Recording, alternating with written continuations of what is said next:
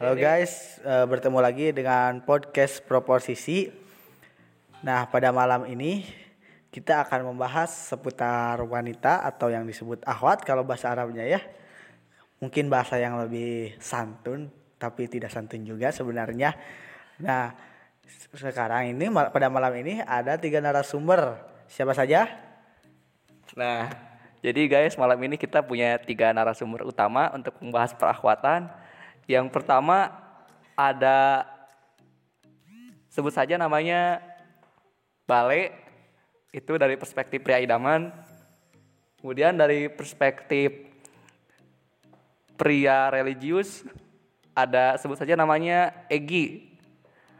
Nah, terus dari perspektif aduh, dari perspektif lelaki penuh perjuangan sebut saja namanya Dede.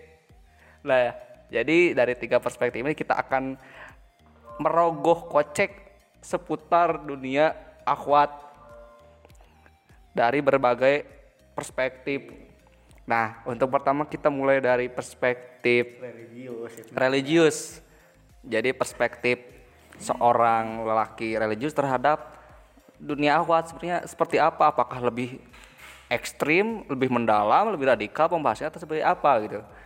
Ya, jadi saya coba ke pria religius dulu yaitu Egi.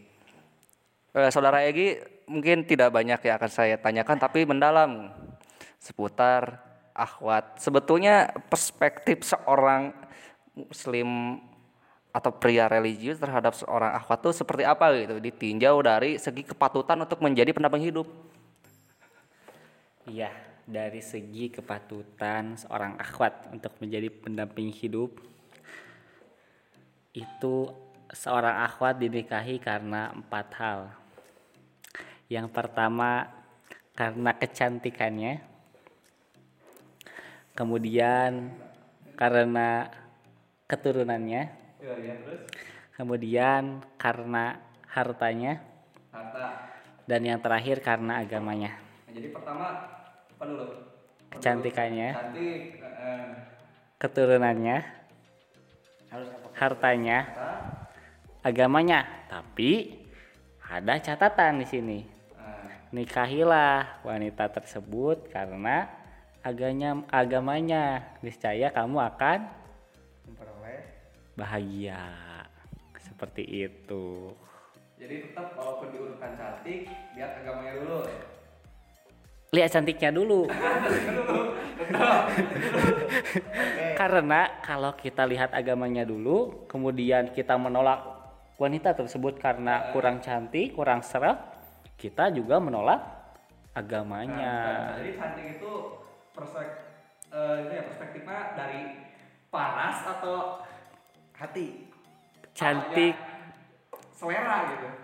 ya karena cantik itu ada yang bilang cantik secara umum dan cantik secara Umum khusus secara subjektif? khusus ya subjektif atau perspektif gitu, relatif. relatif. Nah, jadi ya ada berbagai macam definisi cantik yang mungkin teman-teman lebih ketahui seperti itu.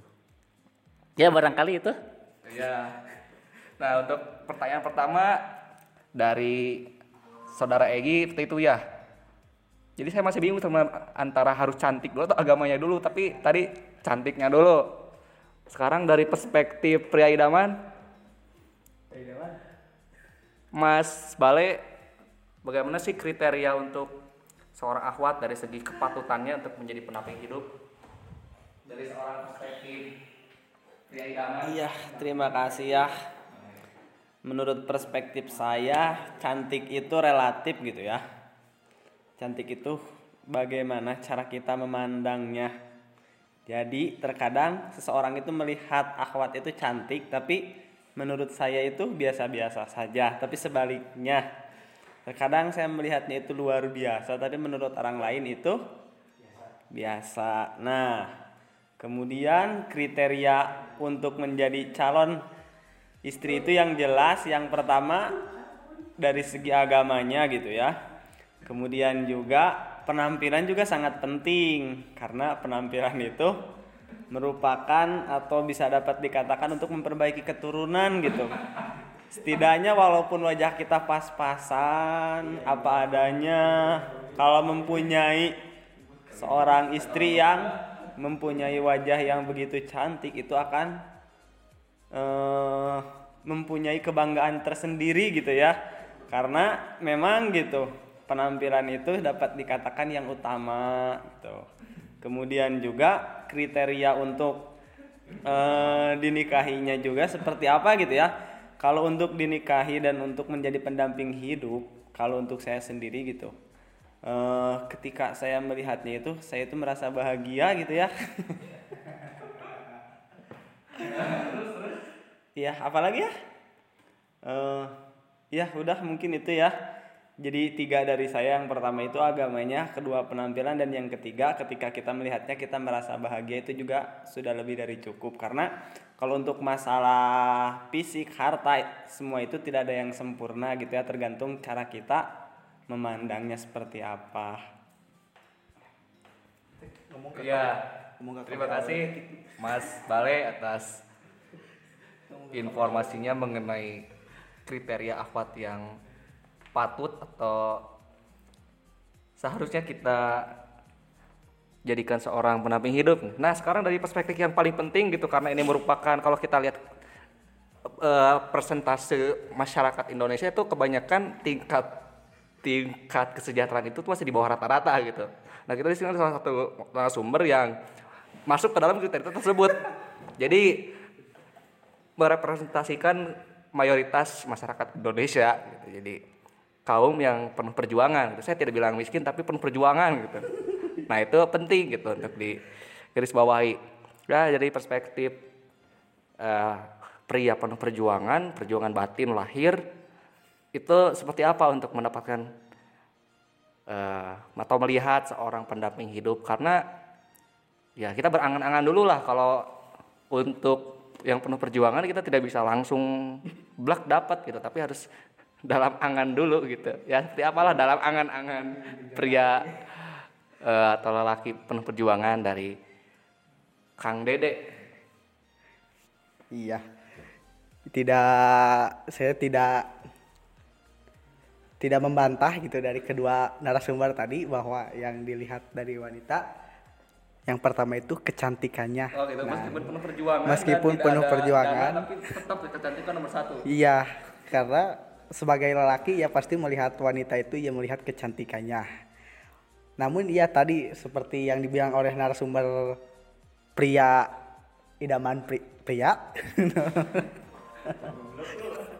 bahwa ya, cantik itu tidak bisa dipandang bahwa dia itu cantik menurut saya dan menurut orang lain tidak cantik ya tidak bisa dipandang seperti itu karena menurut saya walaupun dia cantik menurut orang gitu tapi kalau menurut saya tidak cantik ya tidak cantik. Jadi maksudnya di sini harus menarik gitu. Cantik di situ cantik oh oke cantik eh, nilai pertama dan menarik itu nilai kedua nilai tambahan dari cantik itu sih itu seperti itu. penampilan berarti? Iya penampilan.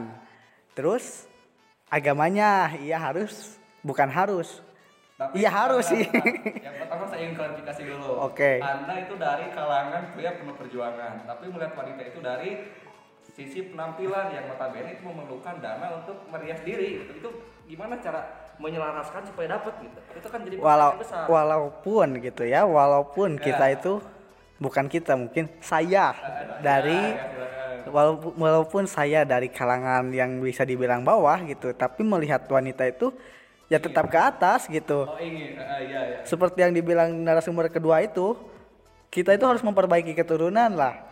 Karena kan kalau misalkan kita dari misalkan kita masih golongan bawah kita berusaha bisa ke golongan atas. Nah jadi ya kita sama gitu melihat eh, apa wanita itu tapi yang menjadi persoalan itu. Terkadang kita itu minder gitu melihat wanita-wanita Nah, yang gitu. yang saya mau tanya high gitu. itu bagaimana cara mengatasi gap yang akan terjadi itu kan pandang orang jadi skeptis gitu ketika kok si A dari di kalangan kaum perjuangan mau masuk ke kalangan kaum yang katakanlah kaum berjuis gitu itu kan perspektif masyarakat itu kan jadi atau omongan-omongan tetangga itu jadi sesuatu yang menghambat dalam usaha perjuangan gitu. Nah, kalau pertanyaan yang seperti itu sebenarnya saya tidak bisa menjawab karena saya juga tidak mau terjerumus ke situasi yang seperti itu gitu. Karena saya juga minder gitu. Seperti yang sudah dikatakan tadi, ya saya belum merasakan yang seperti itu begitu. Itu terus jadi kriteria tadi apa? Penampilan. Iya, penampilan, agama dan eh apa? Ya menarik lah penampilan, agama. Penampilan lagi. Masa iyalah penampilan lagi. Oh, itu. Oke, jadi dari perspektif eh, pria perjuangan memang banyak dilema gitu. Ketika pria idaman bisa langsung berbicara nikah, pria idaman atau pria perjuangan tuh berbicara soal pencarian pundi-pundi rupiah dulu gitu. Betul kan? Pria penuh perjuangan. Nah, sekarang dari perspektif kembali ke pria agamis sebetulnya apa ya? Jika kita melihat seorang eh, wanita atau akhwat terus dia didekati oleh banyak pria gitu. Dan kita pun sebenarnya tertarik. Nah sebet- sebetulnya dari perspektif pria agamis itu akan mendekati dia atau malah mencari yang lain gitu. Ketika kita lihat dia tuh se- seolah-olah dikerubungi oleh banyak pria gitu. Dan dia pun sikapnya terbuka dari pria lain. Gimana dari perspektif eh, pria agamis? Ya, jika ada kejadian seperti itu gitu ya. Kemudian kebetulan saya pun merasa tertarik kepada Fulana. Ya. Eh, tentu kita yakin bahwasanya jodoh itu akan dipertemukan. iya betul Bahwa jodoh itu tidak akan tertukar. Bahwa takdir itu akan mengalir bagai sungai menuju muaranya. Jadi ya kita hanya bisa berusaha dengan terus berdoa dan juga tak henti untuk mencari yang terbaik. Baik dengan mendekati si fulana ataupun mendekati yang lainnya. Seperti itu. Itu ya. Nah, oke, sekarang kita ke perspektif pria idaman. Saya rasa pria idaman itu tidak akan menemukan kesulitan berarti gitu ketika banyak orang yang ikut bersaing dalam arus. Pria idaman itu dengan gagah dan tegap itu akan me, apa ya? meluaskan siku-siku tangannya gitu, bres, bret, sehingga yang lain tuh terseok-seok gitu. Apalagi pria perjuangan itu diinjak-injak sepertinya. Nah, dari perspektif pria idaman bagaimana tuh melihat ketika ada wanita yang banyak didekati orang, apakah memang akan mudah mendapatkannya atau malah mencari yang lain karena dianggapnya gampang gitu. Silakan dari Mas Bale. Iya, kembali lagi menurut saya gitu ya. Sebenarnya ini ya dari beberapa hal yang pernah saya alami gitu. Yang namanya wanita itu baik itu yang banyak didekati ataupun yang tidak banyak didekati. Sebenarnya kalau emang kita berniat mudah gitu untuk mendapatkannya. Perspektif pria idaman beda. Karena tidak ada yang susah di dunia ini gitu ya. Tapi ya harus sadar diri juga kalau kita rakyat biasa ingin mendapatkan istri seorang pengusaha ataupun artis ya itu tidak mungkin juga gitu ya. Tapi kalau masih lingkupnya sekitaran contohnya sekitaran kampus gitu ya itu tidak ada yang tidak mungkin kalau menurut saya. Karena memang saya sendiri pernah mengalaminya gitu ya. Tapi memang gitu. Ada beberapa hal yang memang tidak boleh kalian nikahi gitu untuk kaum para lelaki gitu ya. Kriteria wanita itu mungkin ini menyangkut yang tadi gitu. Yang pertama itu jangan kalian nikahi itu wanita yang boros gitu ya karena akan boros ya baik itu boros secara uang maupun boros dalam bermake up dan juga boros dalam berpenampilan karena itu akan menyusahkan diri kalian sendiri gitu ya. Kemudian juga jangan kalian nikahi wanita yang sering mengungkit gitu ya. Mengungkit maksudnya mengungkit kekurangan mengungkit hal-hal yang lain. Nah itu jangan juga gitu karena kalian akan dituntut untuk eh, bisa lebih baik gitu tidak menerima apa adanya kemudian jangan kalian nikahi juga wanita yang sering membandingkan gitu ya karena itu saya juga pernah dibanding-bandingkan terasanya itu uh lumayan gitu sakit Lalu jangan kalian nikahi juga wanita yang banyak berbicara gitu ya. Seperti yang kita ketahui wanita itu mempunyai bibir lebih gitu. Astagfirullah. Jadi wanita itu memang bagus dalam berbicara tapi terkadang banyak hal-hal yang tidak penting yang dilontarkan itu tidak baik. Kemudian juga ada lagi gitu ya, jangan kalian nikahi wanita yang berlebihan dalam bermake up gitu ya. Terkadang kita juga eh, melihat seseorang itu memang dari penampilan, kadang ada wanita yang ingin berpenampilan menarik tapi malah jadi konyol gitu karena menggunakan make up yang berlebihan gitu ya. Ya mungkin itu dari saya jadi intinya mah tidak ada yang tidak mungkin kalau kita ingin mendekati wanita asalkan masih sadar diri. Jadi dari perspektif idaman sebenarnya tidak yang tidak mungkin karena pertama dari segi kuantitas kesejahteraan hidup sudah terjamin dan dari penampilan boleh dibilang cukup menarik gitu.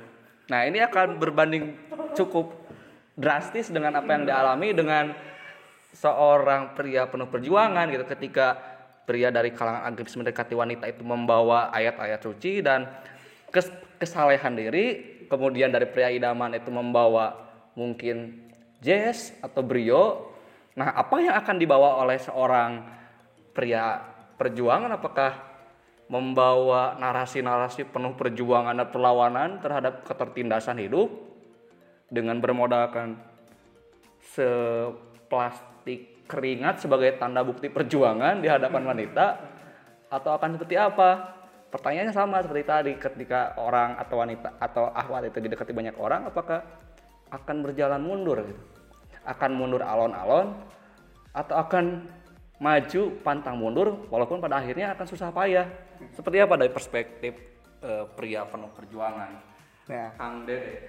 seperti namanya ya. Eh, tadi kan yang jadi pertanyaannya, apakah saya harus mundur atau saya harus maju seperti yang seperti namanya pria penuh perjuangan harus diperjuangkan apa pun yang terjadi, Apa pun yang terjadi. apa pun yang terjadi. Nah, Walaupun sakit hati, walaupun sakit hati, walaupun ditolak. me- lebih baik ditolak tapi pernah mencoba daripada tidak mencoba sama sekali. Seperti itu kurang lebih. Ya. Mantap. lanjut, lanjut.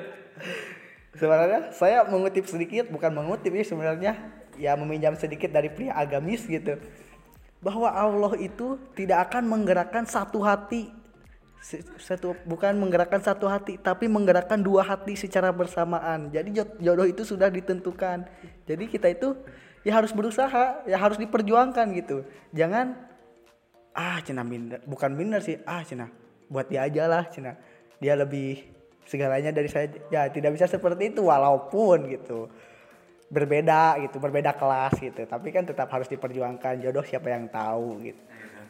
Tapi ketika oke lah kita berbicara antar satu si A dengan si B, tapi kan pernikahan itu adalah soal dua keluarga gitu. Kan kita tahu omongan mertua itu kadang-kadang lebih menyakitkan daripada omongan ditolaknya si dari si teteh. Nah, itu apa yang akan dilakukan ketika ya stigma dari orang tua itu terutama gitu dari pria penuh perjuangan kan itu tadi gitu. Pernikahan itu soal dua keluarga bukan soal satu dua orang. Itu gimana gitu? Ketika sudah berkaitan dengan keluarga. Ya kita harus meyakinkan keluarganya Nah, dengan apa? Dengan uang, bukan dengan uang perjuangan. Dengan perjuangan. Karena Dalam uang itu bentuk- bukan segalanya nah itu gitu. yang jadi pertanyaan. Perjuangan tuh katanya abstrak gitu sedangkan orang tua tuh inginnya konkret. Karena uang apa ya? Uang Tidak. hajat tidak cukup oleh kesam gitu. Ya cukup oleh kesang. Kesang itu berbentuk uang. Gimana? menghasilkan, menghasilkan ya. uang gitu. Bisa, bisa. Iya, tapi kan tidak selamanya bahagia itu selalu dengan uang gitu. Bisa saja calon mertua itu butuhnya itu lelaki yang soleh gitu. Kita bisa memperbaiki diri menjadi soleh gitu. Tapi bukan semata-mata demi wanita tersebut, tapi demi mendekatkan diri ke sang rob. Iya karena tidak punya uang jadi cepat mati jadi cepat dekat dengan, dengan puasa ya tidak begitu juga. yang ada di bayangan orang awam itu seperti itu. Oke lah logikanya yang punya uang tuh tujuannya kita bisa membangun ekonomi secara ba- bareng-bareng Oh, oke. gitu Maksudnya seperti membangun itu. ekonomi. membangun ekonomi secara bareng-bareng. Yang penting yakinkan dulu kedua mer- bukan kedua. Kedua belah pihak gitu. Mertua dan kedua orang tua saya seperti itu. Dia harus menerima saya apa adanya dan saya harus menerima dia apa adanya seperti itu. Oke oke, jadi perspektif pria perjuangan tetap berjuang ya, meskipun meskipun di depan itu masih belum jelas arahnya gitu. meskipun badai menghadang Walaupun banyak badai menghadang itu tetap diperjuangkan. Oke, terima kasih dari perspektif pria perjuangan saya pun jadi ikut merasakan itu perjuangan yang Anda rasakan gitu karena ya mungkin saya kita berada di posisi yang sama sama gitu saat ini.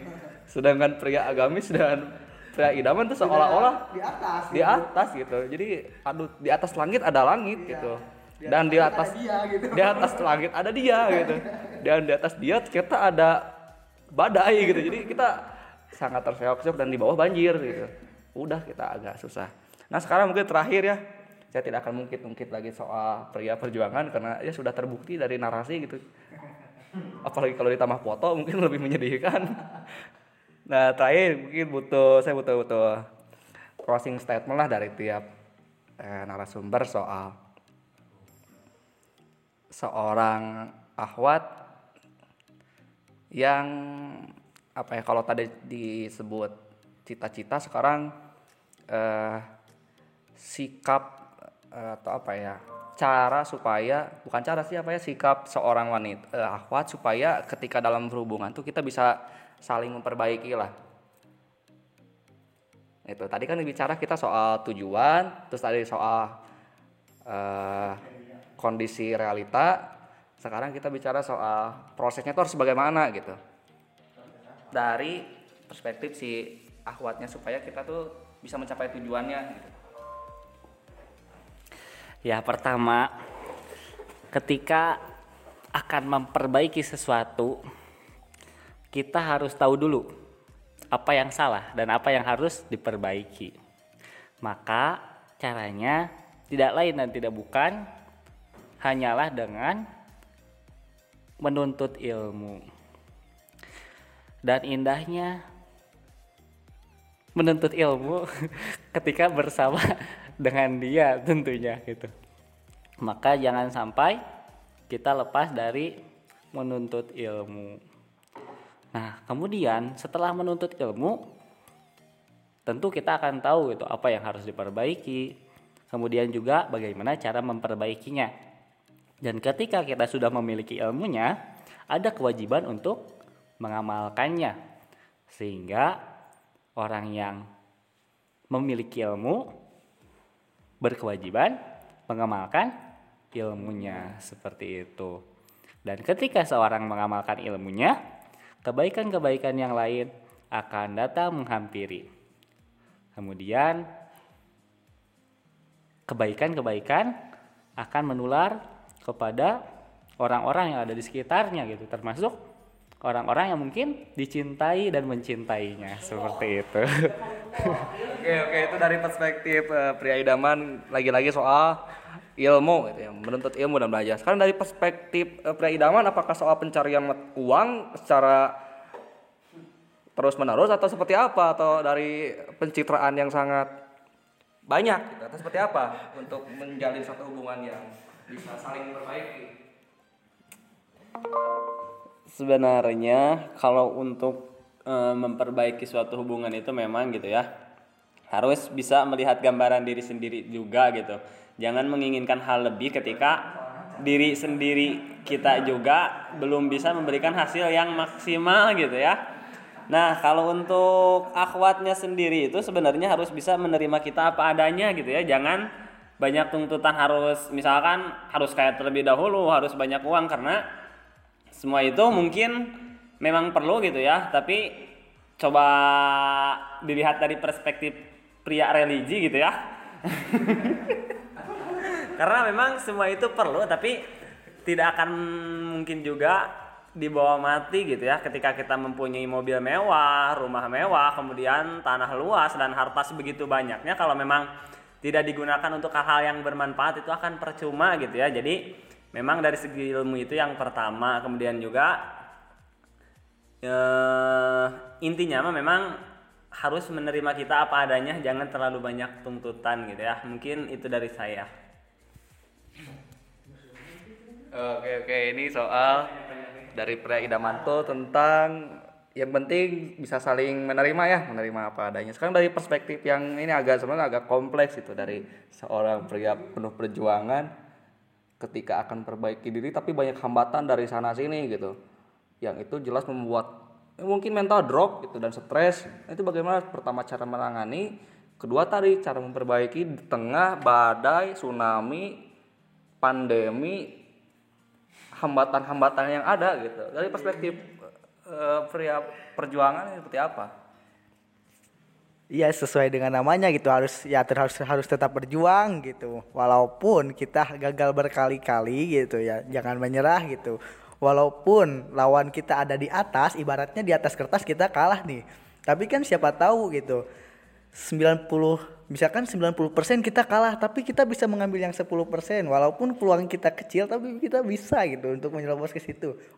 Nah seperti itu. Nah.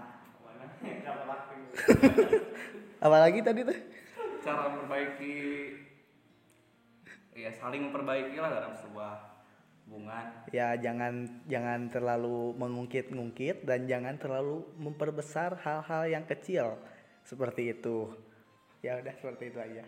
Oke oke. Jadi analoginya tuh berjuang ya. Ibaratkan pria prole, eh, pria perjuangan ini adalah paku gitu. Paku itu akan menancap ketika dipukul berkali-kali. Nah pertanyaan ketika dia bengkok itu akan seperti apa gitu?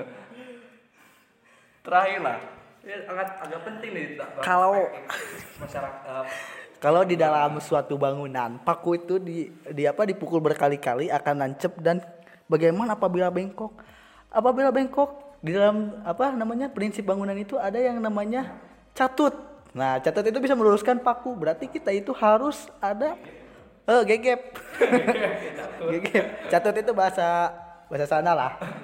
Eh, ada yang namanya yang bisa meluruskan paku. Berarti kita itu ketika bengkok ber- berarti dalam arti kita itu ketika terpuruk harus ada motivator dari luar harus ada motivator dari eksternal untuk kita bangkit. Entah itu dari orang tua entah itu dari eh, teman seperjuangan seperti eh, itu eh, yang menanya ini gitu.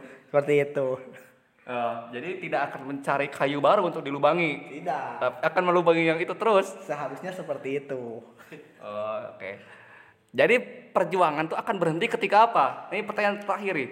Perjuangan akan berhenti ketika apa? Apakah Perjuangan. akan berhenti? Perjuangan akan berhenti ketika kita tidak dihargai ya seperti itu. Oh, jadi perjuangan quotes malam ini perjuangan akan berhenti ketika tidak Dihargai. dihargai. Perspektif pria perjuangan Kang Dede. Oke, mungkin suatu bahasan yang menarik. Mungkin kita akan bahas lagi di eh, pertemuan sebelum selanjutnya mengenai akhwat karena pembahasan belum selesai ini baru satu persen dari sekian juta persen pembahasan mengenai wanita karena akhwat itu agak susah dipahami jadi butuh berjuta-juta persen gitu untuk bisa memahami seorang akhwat itu dari segala perspektif. Terima kasih kepada narasumber pertama eh Egi dari perspektif pria religi, kemudian ada Mas Bale itu dari perspektif eh, pria idaman, kemudian ada ya dari perspektif eh, pria perjuangan terus berjuang Eh, Kang Dede doa saya menyertai dan mari kita berjuang bersama untuk tidak menjadi paku yang bengkok gitu dan ketika bengkok kita Kita saling memotivasi. saling memotivasi lah. Nah mungkin itu untuk pembahasan kita malam ini. Semoga anda terhibur dan mendapatkan pencerahan dan ilmu yang bermanfaat untuk tidak menjadi paku yang bengkok. Sekian dari saya. Terima kasih. Wassalamualaikum warahmatullahi wabarakatuh.